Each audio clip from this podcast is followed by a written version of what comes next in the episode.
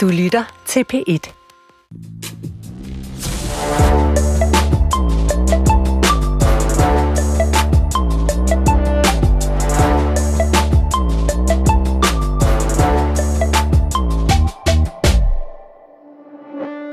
Hvordan er det at være midt i livet? Det får vi for tiden mange skønlitterære bud på.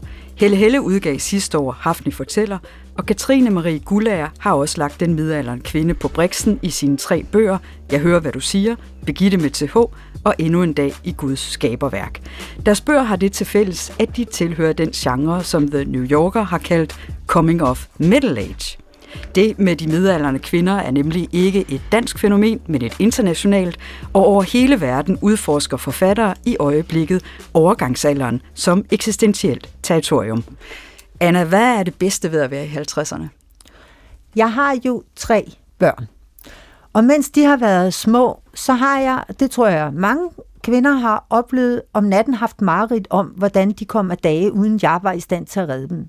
Så har de været i brændende hus, eller også er de faldet ud over øh, klippe, skrænter. Jeg ikke kunne redde dem. Det er simpelthen gået væk. Nu er min yngste 14 år, og jeg går ud fra, at det må være øh, fordi, at jeg har bragt dem helt skinnet gennem barndommen. Du har produceret levedygtige børn.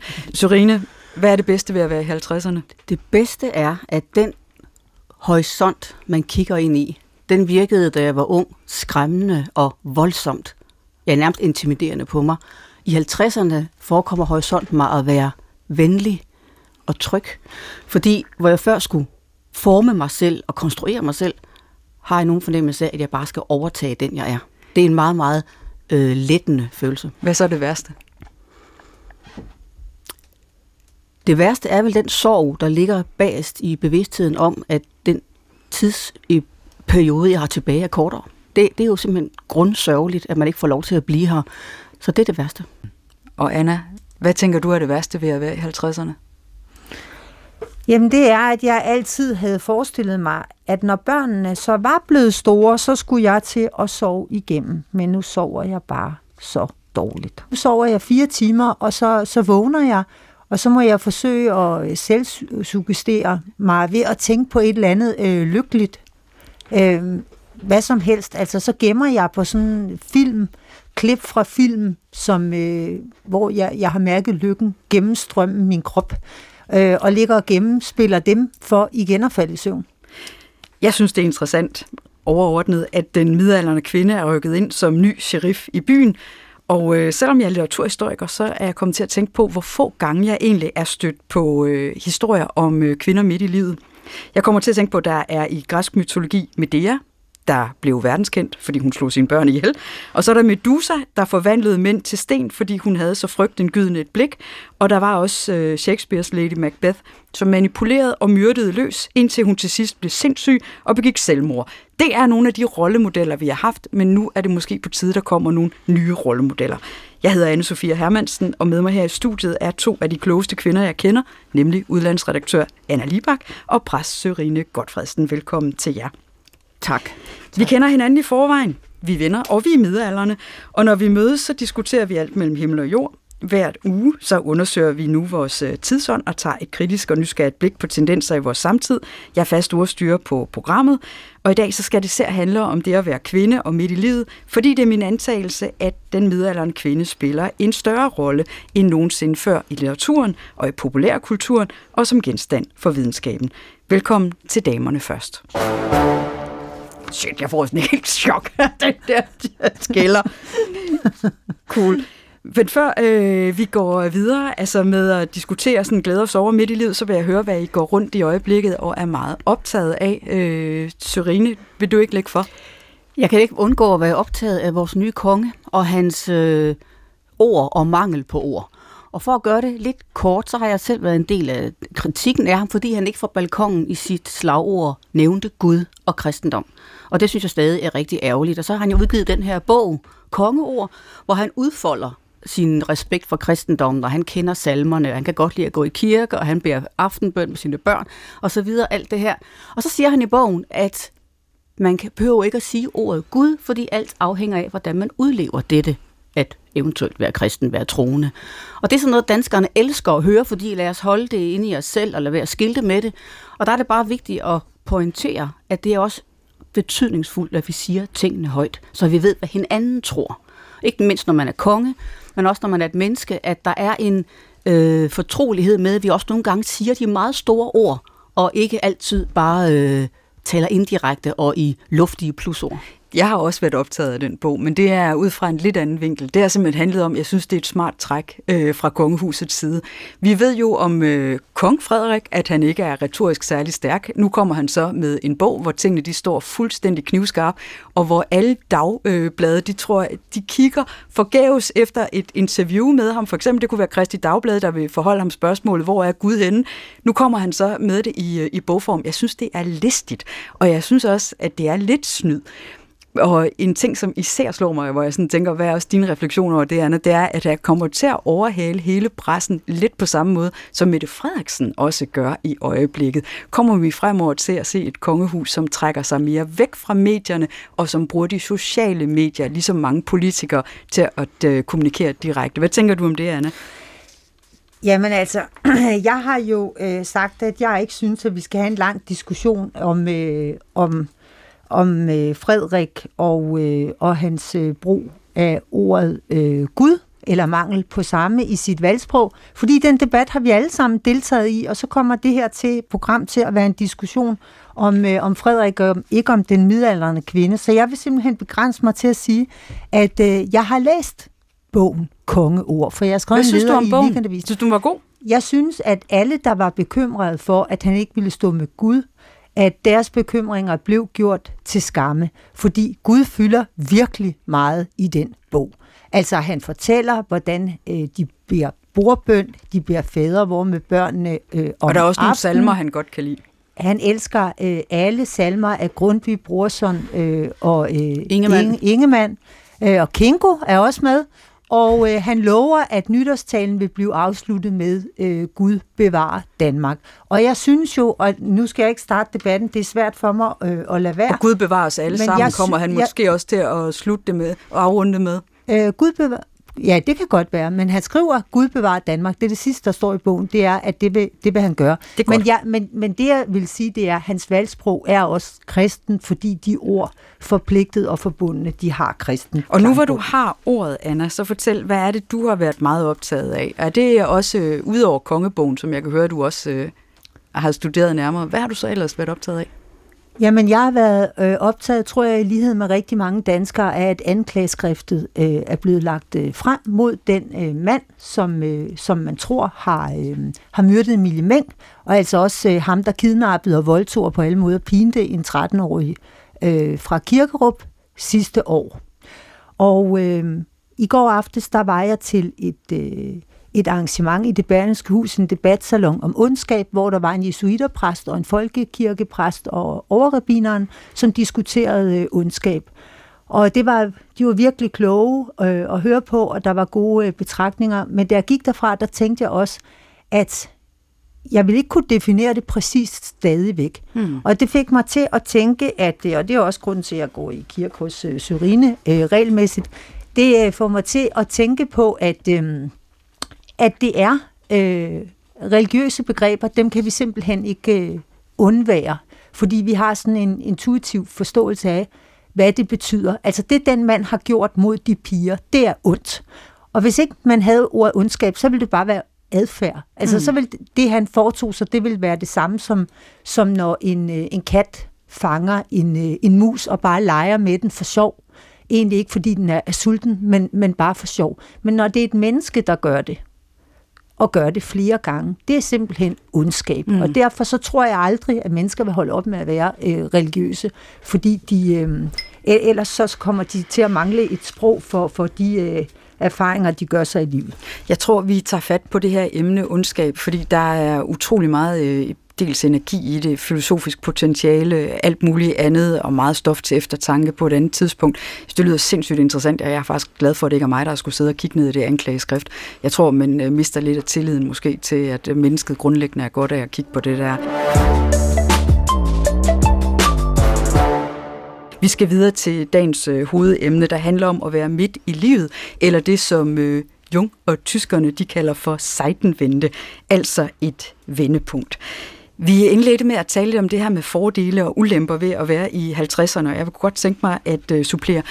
Den største fordel for mig at se, det er, at det er enormt kedeligt. Altså, øh, jeg synes, de, øh, det at være i 30'erne har været lidt for spændende, og egentlig også at være i 40'erne, hvor man hele tiden bombarderes med nye ting, man skal forholde sig til, og måske er til også kan miste sin egen eftertanke, fordi det er så stressende. Jeg synes, det er fedt, at det er blevet mere kedeligt, flere rutiner, og der måske også er kommet lidt mere øh, udsyn. Øh, men og selvfølgelig er det, så er det værste, det er jo så også noget med hormoner, og det er træls at vågne med knastør øjne og så videre, og ens krop er blevet fluepapir for alle mulige øh, sygdomme. Men samtidig med, at det fede er, at det er kedeligt, og der er mere udsyn, synes jeg faktisk også, at det er det, der er det problematiske. Det er, at man får også mere indblik i, hvor mange fuck man egentlig har begået. Og jeg synes, det er også en tid for fortrydelse og for refleksion. Så det er både en meget dejlig tid og en meget, meget problematisk tid. I øjeblikket prøver jeg egentlig at få sagt undskyld til de folk, jeg mener fortjener at få en undskyldning og få rettet lidt op på min adfærd og få, øh, få tilgivet mig selv. Og apropos det, det bringer mig nemlig videre til en undersøgelse, jeg godt kunne tænke mig at høre jeres holdning til. Det er en undersøgelse, der er lavet af en, der hedder David Blanchflower. Han er professor ved øh, Dartmouth College, og han offentliggjorde for nogle år siden, baseret på en halv million besvarelser, en undersøgelse, der viste, at vi er mest ulykkelige, når vi er 47 år. Anna, hvorfor tror du egentlig, at det forholder sig sådan, at det lige ligger der lidt sådan mod slutningen af 40'erne, at folk generelt siger, at de tror, de er allermindst lykkelige? Jamen det tror jeg, det er fordi, at man siger jo, at øh, gennemsnitsalderen for førstegangsfødende, øh, den er omkring øh, de 30 nu, ikke? Jeg startede selv meget tidligere, jeg fik mit første som øh, 25. Men hvis man siger, at de fleste får det som 30-årige, så vil det sige, at de har umulige teenager, når de er øh, 47. Kombinationen af det, og så også, at de opdager, okay, nu er det for sent, endegyldigt for sent, at blive til noget stort. Altså sådan set er det jo for sent at blive til noget stort allerede. Øh, det er for sent at blive til Mozart, når du er fem, ikke? Der skrev, han sit, altså, der skrev han sit første musikstykke, og når du er blevet 10, og hvis du ikke har startet på den kongelige balletskole, så bliver du nok heller ikke kongelig balletdanser. Så en hel masse bliver jo hele tiden for sent, men når man er 47, så ved man godt, venner, nu når jeg ikke at gøre indtryk på en stor del øh, af verden. Og jeg tror, at alle mennesker fødes med sådan en fornemmelse af at være udvalgt. Og øh, for så at opdage, at det gør alle de andre også, og det er virkelig irriterende. Og der er i virkeligheden meget få, der er det, og man er så ikke iblandt. Sorine, hvad tænker du om, at vi er mest ulykkelige, når vi er 47? Jeg tror, hun det 47,2 år. Jeg er meget enig med Anna i den her erkendelse af, at man aldrig blev tennisspiller, eller statsminister, eller skrev den mest epokegørende roman for sin samtid. Altså hele den der forestilling om, at de højder når man bare ikke, det er jo det er vemodigt.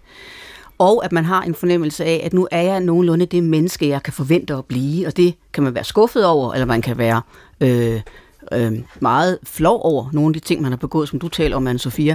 Og så tror jeg, og det er noget, jeg især har tænkt over, fordi jeg selv er blevet gift så sent. Jeg blev gift for halvandet år siden, og jeg er nu 56. Og jeg tror, at man, når man er 47, og der må I andre, især du, Anna, ret mig, hvis jeg tager fejl, men der kan man måske også i sit ægteskab øh, begynde at mærke, at der er noget, der går i stå. At det, der før var fyldt med energi og lykke og bekræftelse, er ved at flade ud og blive til noget andet. Hvis man har været gift i mange år, man har haft små børn sammen osv. Og den tilstand har jeg jo aldrig kendt. Men jeg har en mistanke om, at når grænsen ligger der, så kan det have noget at gøre med, at de rammer, man stræbte efter som ung, de romantiske rammer, man skulle have for at blive realiseret, de begynder at vise, at de også bare dybest set meget hen ad vejen er grå hverdag. Jeg fandt et øh, citat fra en lykkeforsker, der hedder Mike Viking. Jeg håber, jeg udtaler navnet korrekt. Men øh, citatet er, lykkeniveauet stiger igen, når vi er 50 og op efter. Og det skyldes, at vi bliver bedre til at prioritere det, som er vigtigt for os i vores liv, og dermed bliver mindre optaget af, hvad andre mennesker synes, vi bør og skal. Apropos øh, fortrydelser, altså noget af det, som forskning også viser, det er, at flest mennesker fortryder, at de var så optaget af andres holdninger. Fortrydelse, er det også et tema egentlig for jer i 50'erne? Anna, er det også det for dig? Nej. Er det rigtigt? jeg fortryder ingenting overhovedet. Det er løgn. nej, nej, det er det faktisk ikke. I, de, i den forstand, at, øh, at jeg, jeg, jeg går ikke rundt og tænker, det der skulle jeg øh, ikke have gjort. Det betyder ikke, at jeg ikke kan se tilbage øh, på en lang række fiaskoer. Det kan jeg absolut. Men, øh, men, men jeg forestiller mig, at hvis jeg spolede tiden tilbage, hvis jeg var i nøjagtigt de samme omstændigheder, så ville jeg nok øh, gøre det igen. Ikke? Men, men jeg vil lige sige til det, Sorine siger med ægteskabet, fordi det var godt nok en dårlig reklame for det lange ægteskab. Og jeg har jo været gift i flere årtier. Derfor lytter jeg også med, med ydmyghed. Ja, altså jeg, jeg vil sige, det gør at vi jeg begge, synes, det gør at jeg også. Jeg har også kun været kort gift. Ja, men I er så blevet det i en, øh, i en sen alder, og derfor kan jeg ikke engang kloge mig på jeres ægteskaber, fordi jeg blev det jo i en ung alder. Men, men du det, kan fortælle os, hvad nøglen er til det livslange ægteskab. Nej, men det, det, det aner jeg ikke, fordi ægteskaber, det er sådan, at, at man... Øh, altså, det, det, det er ikke sådan, at man har en følelse af, at nu har vi nået et bestemt stade i ægteskabet, fordi det er jo en stadig kamp, havde han nær sagt, et ægteskab, hvis det er et godt øh, ægteskab. Jeg, jeg havde sådan en forestilling om, at på et eller andet tidspunkt, så ville man have skændtes færdig. Nu vil jeg sige, at hvis man bliver ved med at skændes, så har man et godt ægteskab, for det betyder, at man stadig går op i, Mm. Altså at øh, forsøge at få den anden til at forstå, hvilken klaptorsk ved, øh, vedkommende er. Så, så jeg øh, oplever ikke, at mit øh, ægteskab er blevet øh, kedeligt morgen.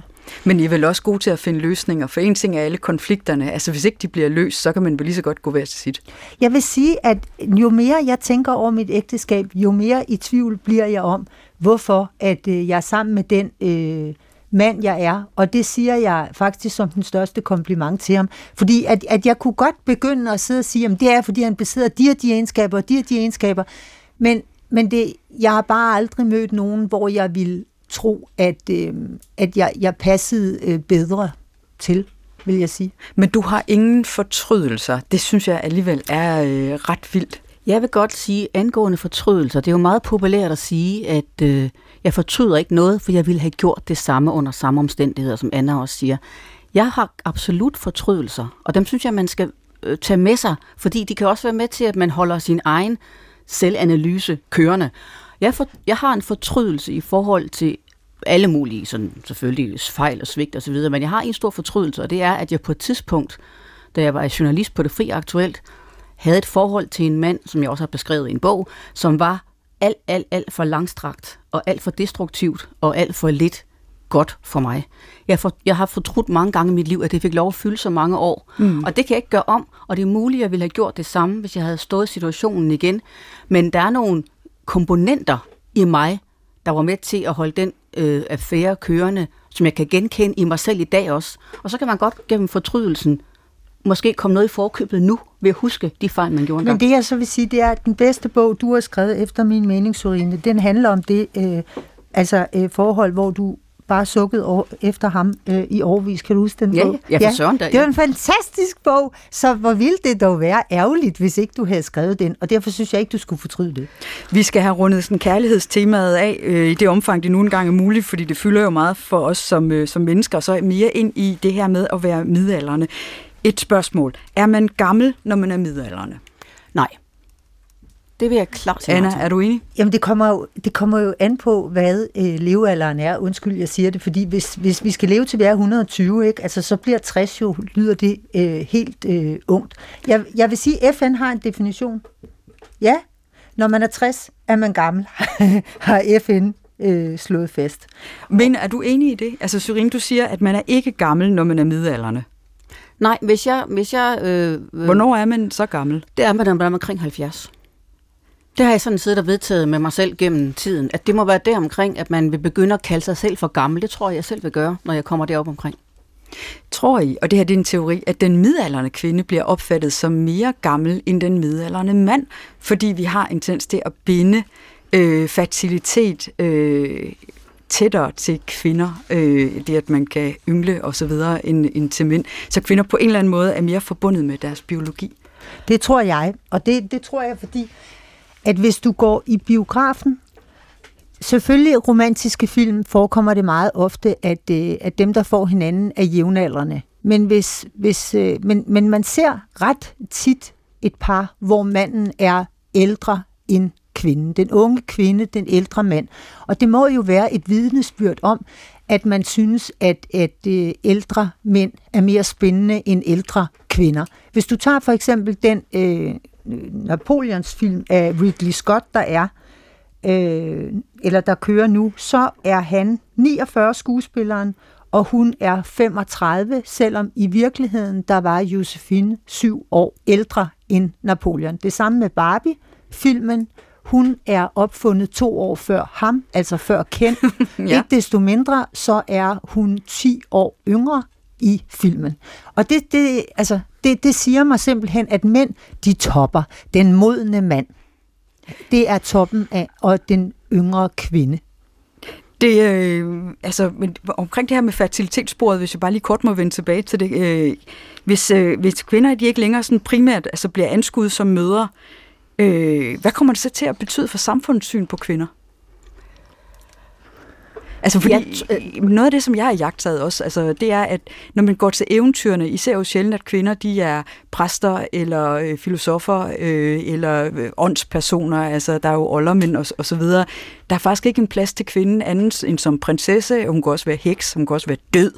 Altså, men, men der er egentlig ikke særlig mange roller i forhold til, hvor mange roller der er til mænd, og det er både i eventyrene og litteraturen. Det er jo rigtigt, altså det, øh, der er en eller anden skævhed der, men jeg tror da, at det vi jo øh, galopperende på vej ud af, altså der er der så meget, øh, der er der så meget, der bliver rokeret om i vores syn på mænd og kvinder i de her år, og hvordan kvinder øh, udretter alt muligt andet, end at være dem, man, man forventer kan føde børn. Og, og jeg tror altså også, at den her alders ting vil forandre sig noget. Jeg synes, der er én ting, vi skal huske. Jeg har altså selv, synes jeg selv, en ret interessant teori om, hvordan mænd ældes. Hvor hvis man kigger en voksen mand ind i øjnene, så synes jeg, man meget nemmere hos en mand kan se den lille dreng inde i de øjne, end man kan se den lille pige inde i en midaldrende kvinde. Det er som om mænd bliver gamle udenpå og forbliver børn indeni på en anden måde end kvinder. Jeg, jeg har virkelig tænkt meget over det her, og gjort mig mange iagttagelser ude i virkeligheden. Det tror jeg, der nogle er, mænd vil blive der er, jeg, jeg tror, det giver os nej, problemer, det, det mange af os, der er heteroseksuelle med vores sexliv, hvis vi bliver ved med at se barnet. Det behøver ikke, det behøver ikke at være noget negativt. Det behøver ikke være noget negativt. Jeg tror bare, at der er en, en, en, øh, en forskel i, i den indre udvikling i, i mænd og kvinder. Og derfor så kan vi blive ved med at, at have den her forestilling om, at mænd ikke bliver gamle på samme måde som kvinder, fordi de udstråler noget andet. Når kvinder bliver ældre, så udstråler vi også, at vi bliver ældre i vores blik og i vores tale. Der er en lytter, der, der mener, at når kvinder bliver ældre, så bliver de vrede. For vi har nemlig modtaget øh, mails, og dem sætter vi jo meget pris på. Blandt andet så er der kommet en her til os fra Dorte. Hun, øh, hun skriver, måske har I, ligesom jeg, bemærket, og måske også undret jer over, at der for tiden strømmer en vældig vrede fra nogle kvinder i denne aldersgruppe. I hvert fald blandt dem, der tager ordet i medierne. Jeg tror ikke, hun tænker på os. Aldrig i verdenshistorien har kvinder været så frie og lige, og dog hører vi kvinder i mormoralderen give udtryk for deres forbitrelse over, at de på grund af deres alder ikke længere tælles blandt de fuckable. De savner ønstynligt at være begærsobjekter for det mandlige blik, noget de måske, ironisk nok, brugte en del af deres ungdom på at frabide sig. De føler sig oversete eller ligefrem usynlige, men de er først og fremmest vrede. De er vrede på jævnaldrende mænd, på cheferne, på normerne, på strukturerne. Anna, kan du genkende noget af det her? Tak til Dorte for den her mail. Ja, lidt Når du spørger, om jeg kan genkende det, så vil, så vil jeg sige, at hvis, hvis det er sådan en udskamning af alle øh, midaldrende kvinder, hun, øh, hun, foretager, øh, hun foretager, så kan, jeg, så kan jeg ikke genkende det. Jeg kan umiddelbart sidde og komme i tanke om masser af øh, midaldrende kvinder, der ikke brander sig på at være øh, vrede. Jeg håber da ikke, vi gør det, for eksempel. Altså, men øh, hvis du tager Løkke Fris, Nina Schmidt, øh, e-, Eva Schmidt, altså de fleste offentlige personer, men jeg tror, det nye er, og grunden til, at, at hun øh, stusser over det, det er, at det også er muligt for kvinder at være vrede i offentligheden. Men det betyder sandelig ikke, at de altid er det. Faktisk kan man lægge mærke til, at, at kvinder ofte øh, smiler på billeder meget oftere end, øh, end, end mænd at jeg, jeg lægger altid mærke til det, når de, når de ikke gør det, fordi jeg det gør netop det, er... fordi når jeg ikke smiler, så har jeg sådan et resting bitch face. Også jeg. Men så jeg, det er sgu nødt til at hive op i mundvinen. Men må jeg ikke lige uh, svare på det der uh, spørgsmål, du, du stillede om, hvorvidt noget er ved at forandre sig i jo. samfundet, og hvad der vil ske med samfundet, hvis kvinder ikke længere betragtes uh, som møder. Der vil sige, der vil ske det, at tre kvinder får en podcast, fordi at vi er tre midaldrende kvinder, og det kan jo ikke være vores øh, høje øh, fertile øh, vores højfertilitet, der har skaffet øh, os det, vil, vil jeg sige. Ikke? Men i øvrigt vil, vil jeg også gerne sige, at der er et oprør i gang mod grænser, der øh, vedrører det biologiske, som jo går meget længere end til, øh, altså til, til, til alder. Jeg vil altså gerne lige vende tilbage til Dortes brev øh, kort, fordi jeg vil egentlig gerne give hende ret i, at jeg synes faktisk, der er noget indinerende over, at ældre mænd opfattes som mere interessant end ældre kvinder. Det kan egentlig godt pisse mig lidt af. Men er du sikker på, at de gør det? Ja, er du sikker på det? Jamen nu har jeg jo lige blandt andet altså givet øh, eksempler på før, altså også hvordan mænd opleves bare som mere distingueret. I har også set det i kulturen, altså altid har der været en lidt ældre mand, så har han så haft et labert sidekick, som var en kvinde på 20. Nu er det heldigvis ved at ændre sig lige så stille, men helt tilbage fra sådan noget som elevatoren. Kan jeg ikke huske, at der stod Ole Steffensen, og så kom der en meget ung Isabella Mirenar, og der var også Susanne Bjerghus, som der heldigvis også øh, var noget smæk i. Men i lang tid, også i Godmorgen Danmark, Michael Meyerheim og en meget ung Cecilie Fryg her, men så jo ikke sådan en erfaren kvinde, og så en meget, meget ung mand, nærmest som sådan en armcandy. Nej, men jeg vil sige, altså jeg, det er meget sjovt, anne Sofie, at høre dig ramse de her mennesker op, for nu er vi altså 20-30 år tilbage i tiden. Jeg siger måske også, tingene mere. er ved at ændre sig. Det er i den grad ved at ændre sig, og jeg synes, Anna har virkelig en pointe i at ramse de her mennesker op, Lykke Friis, Eva Schmidt, os tre, på den sags skyld. Men når kvinder, Dronningen. når kvinder hviler i deres intellektuelle selvtillid, og måske har uddannet sig, og i det hele taget har noget på hjerte, så er vi over det der. Og jeg vil sige, hvis man, man kan selv holde den vrede i live, blandt andet ved at være så enormt fokuseret på sin krop, og det her med, om man bliver begæret af mænd.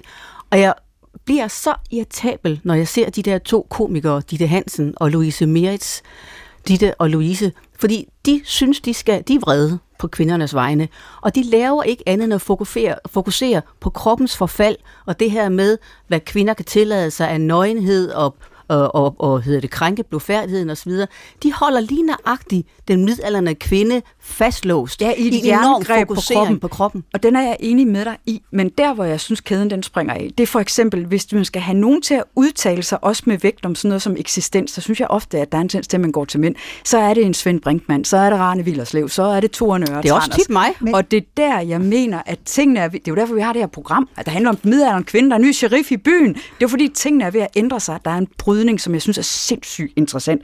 Men jeg er nødt til også at sige, at det er altså ikke alle, øh, det er gået op for. Og jeg kunne godt tænke mig at spille et klip for jer nu med en øh, filosof, der hedder Anders Fogh Jensen, som for et par måneder siden øh, tog øh, Mike Fonseca, som tidligere var medlem af Moderaterne, men som blev ekskluderet af partiet, da det viste sig, at han havde indledt et forhold til en kun 15-årig.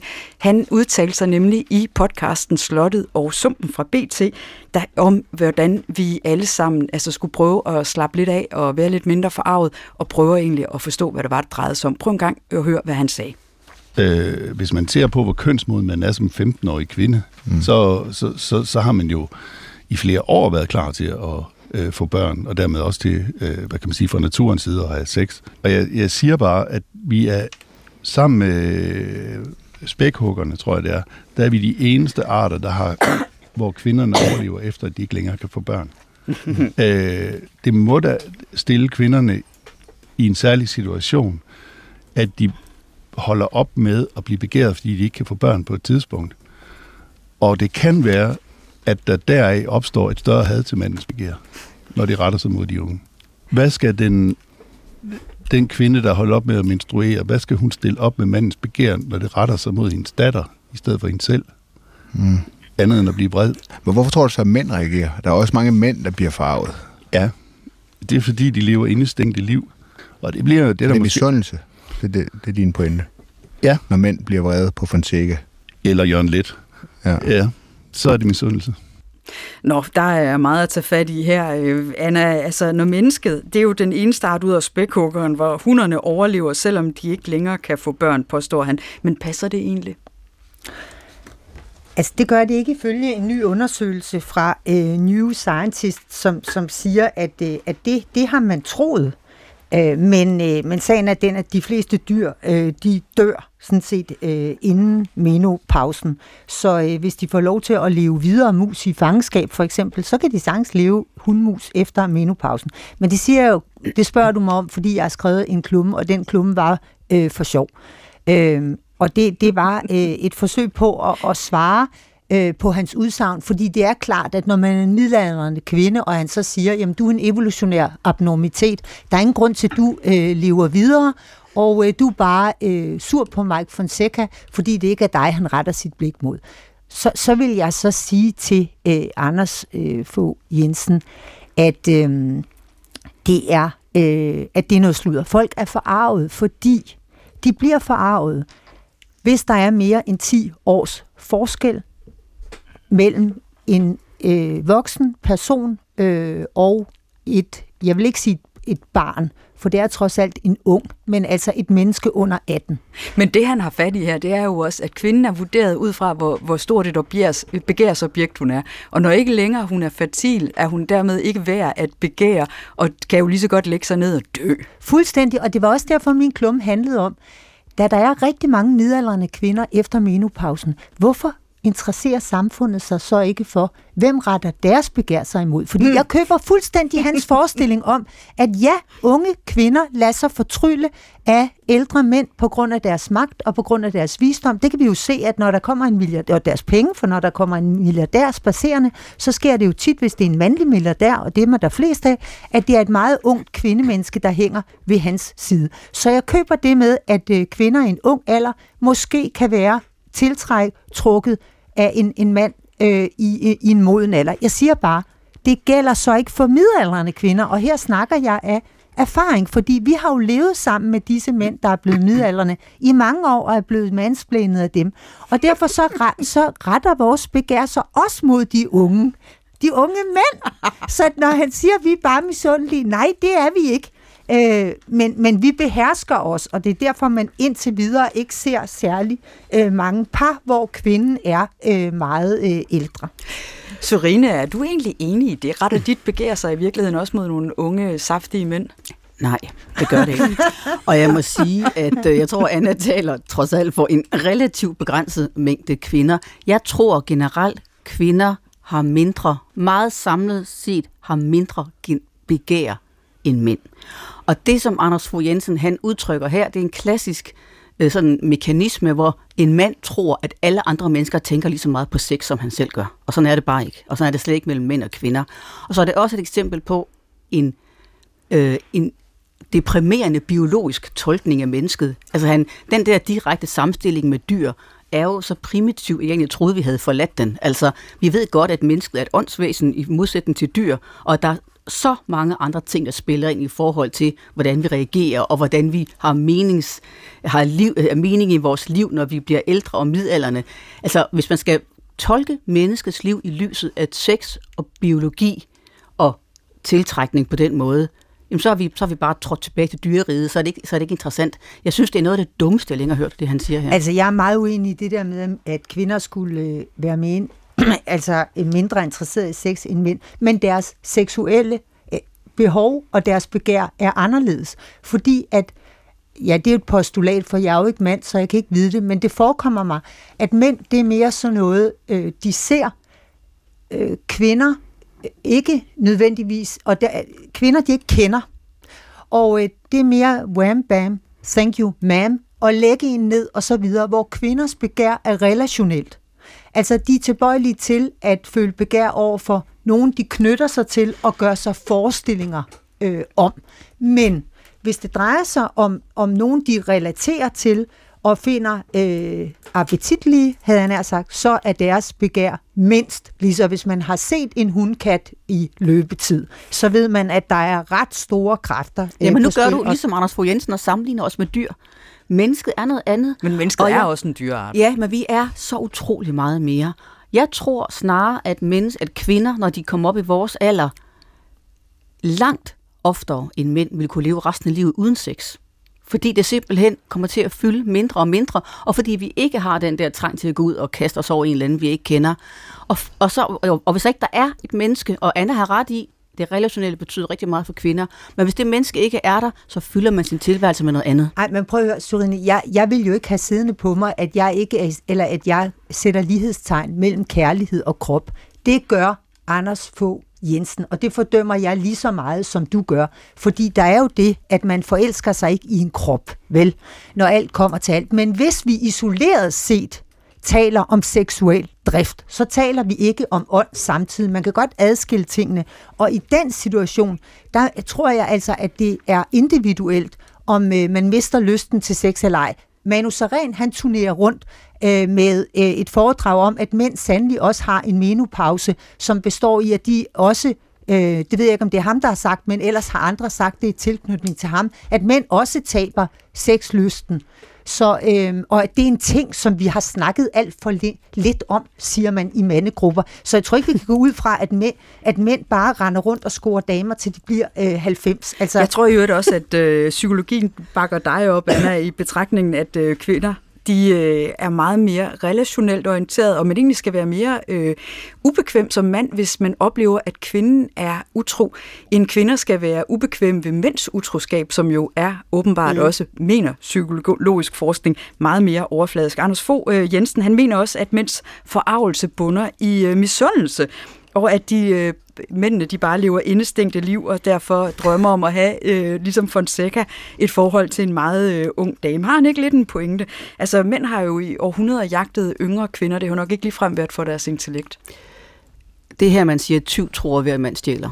Altså, hvis, Så man, spejl. hvis man har den her øh, klare teori om, at ting skyldes misundelse. Det er jo altid et meget nemt svar på mange ting. Så kan det meget ofte skyldes, at man taler om sig selv. Det skal jeg ikke sige, om det er tilfældet her. Jeg kender bare virkelig mange midalderne mænd, som ikke er interesseret i meget unge kvinder. Jeg tror ikke, at det er en, øh, det er ikke en norm på den måde, som han kan lave en analyse og ud fra. Tror jeg jo i øvrigt, at reaktionerne ville have været anderledes, hvis det havde været en øh, kvinde i 30'erne, øh, et kvindeligt folketingsmedlem, som havde et forhold til en 15-årig mand? Nej, det tror jeg ikke, fordi når du ser på Lisette øh, Rigsgaard sagen, nu ved jeg godt, at frihedsbrevet for, for, øh, forsøger at, øh, at stille sp- kritiske spørgsmål øh, til dækningen, men, øh, men, men uanset hvor meget det lykkes øh, at problematisere den, så er jeg ret sikker på, at hun er fuldkommen færdig. Der faldt øh, dommen også hår, hårdt, og det er fordi, at hvis ellers, altså jeg synes, det er helt fint, der er stor aldersforskel. Lad mig sige det på den måde. Jeg, jeg har intet i, mm. imod, at, øh, at øh, oldgamle mænd gifter sig med unge kvinder, hvis de er over 18, for vi er altså ikke muslimer. Undskyld, jeg siger det. Jeg kan godt se, øh, når jeg hører, at man i nogle muslimske lande kan få lov at gifte sig med piger, lige så snart de har fået menstruation, at, øh, at det er der sikkert nogle mænd, som, som synes er et stort fremskridt. Jeg synes, det er usiviliseret. Jeg kunne lide oldgamle mænd, altså er det mænd over 30. Men der er jo nogle dobbelte standarder i kulturen, fordi når kvinder de går efter ung kød, så bliver de kaldt for cougars, og så bliver de jo tit hyldet. Hvis mænd de har yngre kærester, så bliver de jo kaldt for gamle grise. Ja, den skævhed er der, og jeg tror, det har lidt at gøre med, at, at øh, man har en forestilling om, at hvis en ældre mand erobrer en ung kvinde, så hun er ikke i stand til selv at vurdere sin situation. Og det er jo også det, der har været på spil i den her Mike Fonseca-sag, at man tager for givet, at den her 15-årige pige ikke selv ved, hvad hun gør. Hvis man vender det rundt, at det er kvinden, der er den ældre, og manden er den unge, så vil man i højere grad have en forestilling om, at manden langt hen ad vejen ved, hvad han gør, fordi den her magtbalance mellem kønnene tilsiger, at det er sådan, vi reagerer. Så kan jeg ikke forstå, hvorfor der i biografen lige nu går en film, en amerikansk film, der hedder May December. Og den handler om en lærerinde i staten øh, Washington. Den bygger på en, en rigtig øh, hi, historie, hvor hun er, jeg tror, hun er i 30'erne, og hun øh, start, indleder et forhold til en af sine elever, da han er 12 år, hun, øh, hun føder hans barn øh, i fængslet, faktisk to børn øh, i fængslet, for hun opsøger ham, da hun, øh, da hun bliver løsladt. Og øh, hun, hun døde for ikke så lang tid siden, og han har øh, slået fast nu som øh, 40-årig, at ja, det var et overgreb efter gennem alle disse år at have levet sammen med hende. Jeg havde ikke noget valg. Og det er en historie, der har sat USA på den anden ende. Så nej, jeg tror ikke, der er nogen principiel øh, forskel, hvis det drejer sig om, øh, om børn eller meget, meget øh, unge, og, øh, og nogle voksne, der er væsentligt øh, ældre, så tror jeg faktisk, at hammeren falder hårdt for begge køn. Der er så måske øh, tale om en form for ligestilling nu. Altså, at øh, der ser vi ens på øh, folk, og enten de er mænd eller kvinder, hvis øh, en, der er ældre, indleder et forhold til en, der er betydeligt yngre, og måske heller ikke helt ja, men sin ikke desto mindre, så hører man bare tit folk sådan tage hatten af for den der ældre kvinde, som har scoret en ung mand. Jeg tror stadig, det sidder i os, at, øh, at vi ikke at vi ikke opfatter de der magtbalancer helt på samme måde. Mm. Jeg kunne godt tænke mig at gå videre til sådan noget som dating, øh, også fra debatter om, om fertilitet, fordi jeg holder jo meget af at følge med i reality-programmer, og især øh, gift ved første blik, fordi jeg tror simpelthen, det er det tætteste, vi kommer på en græsk tragedie. Især når der medvirker par over 40 år, så går det altid ned i, i flammer. Har jeg jagt, jagtet også øh, den tendens. Det går altid galt for de modne par, som de jo kaldes. Så selvom øh, vi taler om, at det jo bare er et eksperiment og alt muligt andet, så er det et eksperiment, der nærmest virker sådan radioaktivt. Har et bud på, hvorfor det altid går galt for de modne par? Altså jeg tror, hvis jeg skal være helt ærlig, at det går galt øh, for dem alle sammen, fordi de sæsoner, jeg har, har set af øh, gift ved første blik, der ender det altid med, at de ikke kan fordrage hinanden. Og, øh, og, og det er jo også et, et, et, et vanvittigt koncept. Altså jeg vil, kunne godt sidde og argumentere for, at det er fordi, at når man er blevet så gammel, så er man så kantet, at øh, så kan man slet ikke holde øh, den, den anden ud, og man har ikke den øh, smidighed der skal til. Men jeg tror ikke på det. Altså jeg tror, at det er selve konceptet, som, øh, som, som øh, er forkert. Og, og det øh, reagerer de bare hurtigere på, de modne, end de uh, lidt yngre deltagere i gift ja, første blik? altså det, det øh, jeg, jeg vil sige, at, øh, at den der forestilling om, at man kan planlægge sig til, hvem der erotisk bliver draget mod hinanden, den er vanvittig. Jeg, jeg læste, genlæste øh, for nylig den, eller det, det øh, indlæg, som Løstrup øh, teologen Løstrup, han skrev, dengang Susanne Brygger, hun turnerede rundt med budskabet om, at øh, monogami og ægteskab havde øh, udspillet sig selv, fordi det var socialt ekskluderende, det ødelagde forholdet til andre mennesker som man så ikke kunne have, fordi man ikke måtte øh, have, have sex øh, med dem. Og der, der var det, at, øh, at han gjorde gældende, jamen er det da virkelig sådan, at når du møder andre mennesker, så har du bare lyst til at gå i seng med dem? Nej, sådan er det ikke. Det er faktisk ret få mennesker, vi hver især har lyst til at gå i seng med. Det er ikke sådan, hvis man ser 10 mænd på ens arbejdsplads, så tænker man, hold da op, hvad anden vil jeg gerne øh, i bukserne på, vel? Altså, det, det er forholdsvis sjældent, man møder nogen, som man bare må have. Så derfor den der forestilling om, at du kan sætte nogle eksperter til at finde dem, som bare må have hinanden, den er jo helt gagag. Men jeg har jo også øh, mistænkt dem en lille smule for at kaste efter fiasko-potentiale, men Sorine, du er jo et eksempel på, at kærligheden måske har nemmest ved at ly- nemmere ved at lykkes, når man har sådan øh, noget midtvejs og også øh, lidt hen over øh, midten. Måske fordi man der hviler mere i sig selv, har fundet sin, øh, sin form som menneske. Jeg synes det selv, jeg har fået bedre smag i mænd med årene. Det tror jeg bestemt også, jeg har. Og så tror jeg, at det er meget individuelt, hvornår man når frem til et tidspunkt i sit liv, hvor man overhovedet har lyst til at lave så meget om, som det kræver at bo sammen med nogen og få en kæreste og blive gift. Og det, som synes jeg kendetegner de modne par i gift ved første blik, er jo også, at de, de har altid en masse forbehold, når de går i gang med det, fordi det er det er det fra mit gamle liv, vil jeg jo gerne bevare.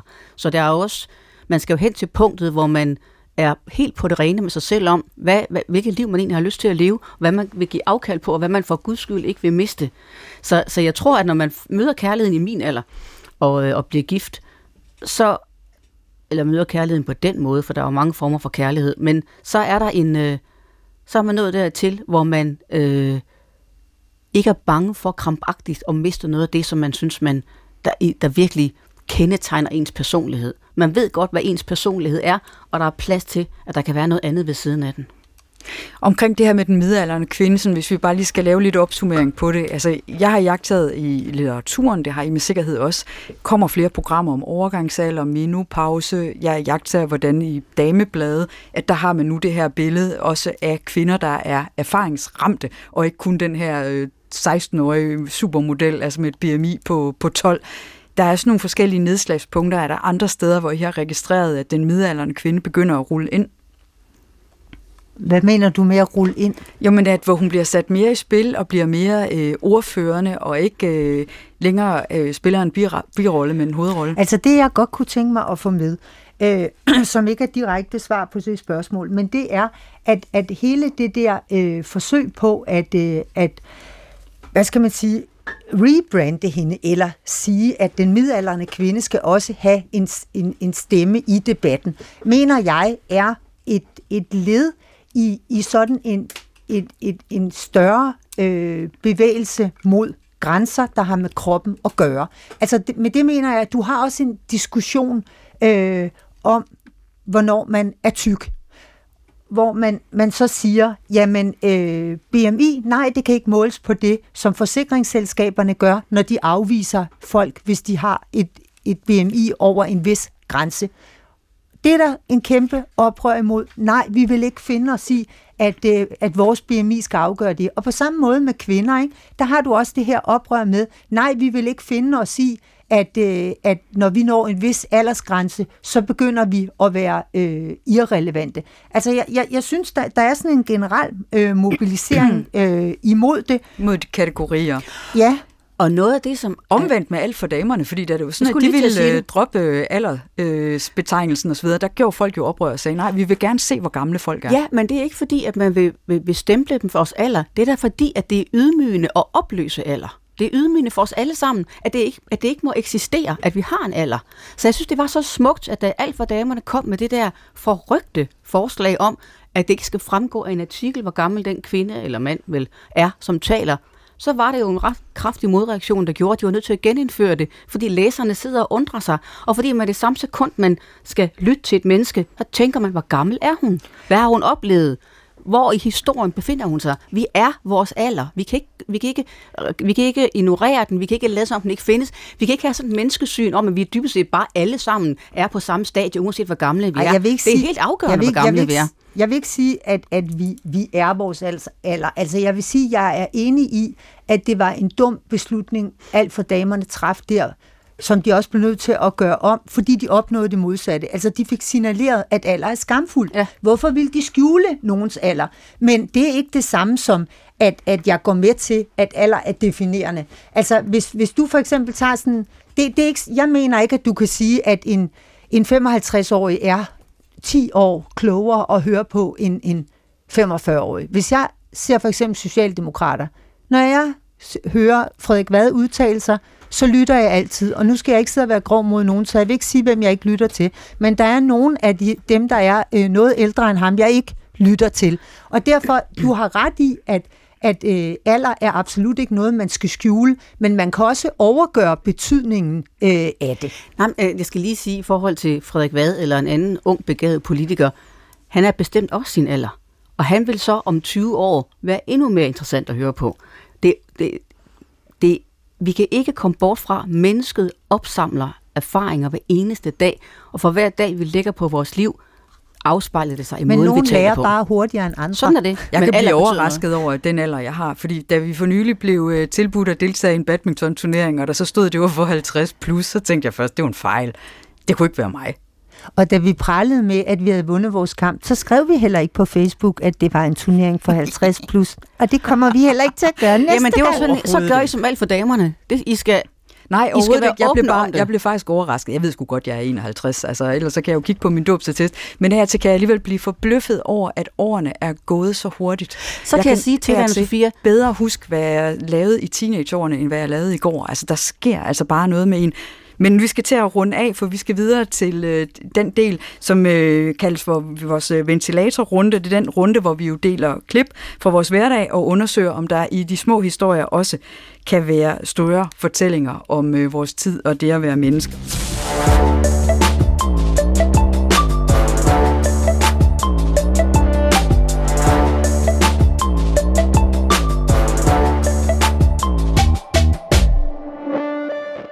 Anna, du øh, har haft en samtale med din creme.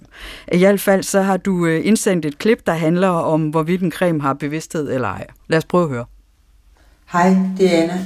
Jeg står her, og det er onsdag morgen, og jeg står og kigger på min natcreme. Jeg er nemlig udgået for dagcreme.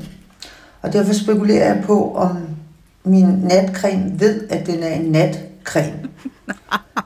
Og jeg lige så godt kan kan, kan bruge den som en dagcreme, om det bare er et markedsføringstrik for at få en til at købe flere cremer, eller om der er nogle kemiske stoffer i.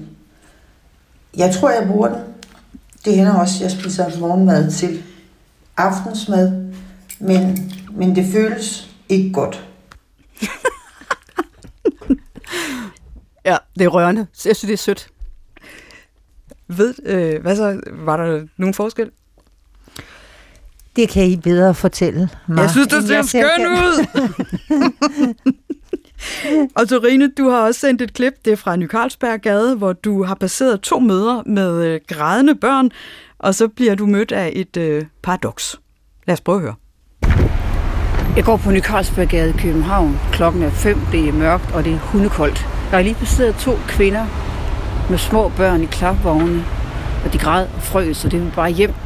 Og de her tålmodige mødre, de trøster dem og lover, men nu skal de hjem og pakkes ind i tæpper og have varm kakao. Og når, man ikke selv har børn, hvad jeg ikke har, så kan man godt næsten mystificeres af det overskud, der kendetegner nogle mødre. I hvert fald så overmands jeg taknemmelighed over, at nogen overgår hver dag og varetage den opgave, jeg aldrig er nået frem til. Jeg tvivler på, at de værdsætter min indsats i livet lige så meget, og det skyldes måske, at jeg inderst inde faktisk ser forældrerollen som den mest agtværdige af dem alle sammen. Samtidig med, at jeg aldrig har ønsket selv at være i den. Det er der altså en vis skævhed i. Har du aldrig ønsket selv at være i den, eller Nej, jeg har tit tænkt for mig selv, at hvis jeg tidligere i livet havde mødt en mand, som meget gerne ville være far, så kunne jeg sikkert være blevet påvirket derhen. så du kunne have skænket ham et par børn? Ja, og måske selv havde opdaget en længsel i mig, som jeg bare aldrig har fået vagt til live, men jeg har aldrig længtes efter det, nej. Mm, så det er ikke en fortrydelse? Nej, det er ikke en fortrydelse. Kun på det der principielle plan med, at jeg ikke bidrager til slægten. Den tager vi en anden gang. Jeg vil faktisk gerne have haft et barn mere. Nå, men jeg har øh, indsendt et andet øh, klip, og det er et klip, der handler om, hvordan Facebook har øh, forandret både sig og egentlig også øh, forandret mig. Lad os prøve at høre. Facebook har en fane, der hedder minder. Og når jeg går ind på den, hvilket jeg tit gør, så kan jeg se, hvad jeg lavede på denne dag for to år siden, for syv år siden, for 11 år siden osv. Når jeg går helt ned i, øh, i bunden, så kan jeg så også se, hvad lavede du på denne dag for 14 år siden eller 15 år siden. Og en ting, jeg noterer mig, det er, at der er ikke nogen likes. Det er fordi like-knappen på det her tidspunkt ikke var opfundet. Og øh, jeg tænker af til over, hvad det gjorde ved os, at vi fik like-knappen, hvor der også er mulighed for at være rasende, og for at elske noget, og egentlig aldrig nogensinde at være tænksom over noget, eller blive optimistisk, eller det er altid sådan nogle følelsesudbrud. Hvad har det gjort ved os, at like-knappen på Facebook blev indført? Anna, hvad har det gjort ved os? Enlighten me. Jeg øh, tror, at når man diskuterer præstationssamfundet og perfekthedskulturen, og hvad man ellers øh, kalder det, og når man så siger, at øh, vi bliver nødt til at afskaffe øh, karaktersystemet, eller også at lave øh, eksamenerne om, så de unge bedre kan være i det, så tænker jeg hver gang på, Jamen hold nu op, venner. Det, der for alvor stresser unge mennesker, det er, at de ustandsligt bliver bedømt i form af den like-knap. Det gør vi jo alle sammen. Folk stresser derover. Jeg, øh, har, altså, jeg er meget lidt på de sociale medier, øh, netop fordi, at hvis jeg lægger et opslag op, er jeg altid bange for, at der kun er fem, der, der liker det. Ikke? Øh, og, det, og jeg tror, at det er en menneskelig grundangst. Jeg har skjult likes på min Instagram. Simpelthen for ikke at navigere efter det. Og være mere fri i forhold til det øh, indhold, jeg lægger op. Sorine, jeg ved godt, du ikke er på Facebook, men rent principielt, hvad tænker du om det her med Jamen nu er jeg Like. på Instagram, tyranniet? og derfor så lytter jeg bare med store ører, Sofia, fordi det var en god idé at fjerne det, så man ikke kan se det. For jeg kan da godt mærke, at jeg ligesom alle andre helt primitive mennesker bliver påvirket af, om den, øh, hvor mange af de der likes, der kommer. Så jeg vil lige overveje at beskytte mig selv. Men man får aldrig nogensinde de firmaer til at fjerne det, fordi det er jo anerkendelseskampen. Mennesket er en statusabe, og det er jo derfor, vi tiltrækkes af Nu de er du i dyrene igen! Ja, Ja, lige her, sociale lige her synes jeg, det er på sin plads. Alright, du bløder lige lidt op, Serine. Det er godt. Vi har faktisk også fået en henvendelse fra en lytter, der hedder Lone, og hun, øh, hun, hun skriver til os, øh, at hun mener, at vi også skal sætte fokus på plantekummerne på strøget i København, som altid ligner åbne skraldespande eller askebæger. Har I lagt mærke til det? Hvorfor bliver de ikke passet og plejet? Og i det hele taget synes hun, at øh, strøget er en skamplet for byen, og forstår ikke, man vil være det bekendt. Og det, Det har du da skrevet om elsker for. dig, Lone. Man skulle tro, det var mig, der havde skrevet ja, skulle man fake Den øh, har, mail ind. den har du vist bestilt. Det skulle man tro. Men plantekummerne, det er jo egentlig rigtigt. Fordi hvorfor kan man ikke øh, bruge dem også, jeg ved godt, det er også er terrorbeskyttelse og sådan noget, til også at plante noget, som man, der er til at holde ud og se på? Bestemt. Og, der er, og øh, hele diskussionen om det æstetiske ved København og strøget og så videre, har hun der bare ret i. 100% enig, Anna. Anna, du sidder og lader som om, du vil bare overhovedet ikke kommentere plantekum. Men så strøget, kan du godt kommentere, hvilken skandale det er, at man kommer op fra metroen, nu begynder jeg bare alligevel, altså lige ved Rådhuset, man begynder at gå ned, men mødes af Burger King og 7-Eleven og souvenirbutikker og junk og skrald og gøjl. Jeg vil sige, på grund af dig, anne Sofia, så sker, altså jeg kører jo den vej hver eneste dag over Rådhuspladsen, så sker det faktisk ikke, at jeg ikke holder øje med, hvordan det ser ud. Og det er siden du har skrevet den klumme. Men, men, og, det, og jeg er også enig med dig i, at når det er strået, så skal det se ordentligt ud. Men bortset fra det, er der jo også, øh, er det Søren Ulrik Thomsen, der har, der har, har skrevet også om den charme, øh, der var ved noget af alt det, der er blevet revet ned. Han tænker formodentlig ikke øh, netop på indgang til strået. Men, men det kan også, hvis hele hovedstaden bare, øh, hvis den bliver et for smuk, men jeg synes at til med Søren Ulrik Thomsen, hvis forfatterskab jeg holder utrolig meget af, at meget af det bliver altså også sådan noget fetitering af forfaldet. At der er en enorm skønhed i, at det hele det bare degenererer, og børnene nærmest er ved at flå deres lov op, når de er på vej ned ad en rusjebane, fordi der er, og det, jamen helt ærligt, altså der er altså jeg til noget, noget, noget fetitisme der. Når, jeg skal give en opfordring videre til jer lyttere om, at hvis I også har brug for at få luftet noget, så send os en mail, eller øh, også meget gerne en, øh, en lydoptagelse. Så tager vi det med her i studiet, og vi tager gerne en snak om det. Og det kan være store ting, og det kan være små ting, men kapitalfonde, som vi fik sidste gang, den tror jeg lige, vi fortsætter med at springe over. Der skal læses på lektien. Tak til alle jer, der allerede har skrevet. Send endelig en mail til damerne Så tilbage er der bare at sige øh, tak for i dag. Tak øh, til dig, Sorine Godfredsen. Tak også til dig, Anna Liebach. Og tak til dig, der lyttede med. Vi lyttes ved i næste uge.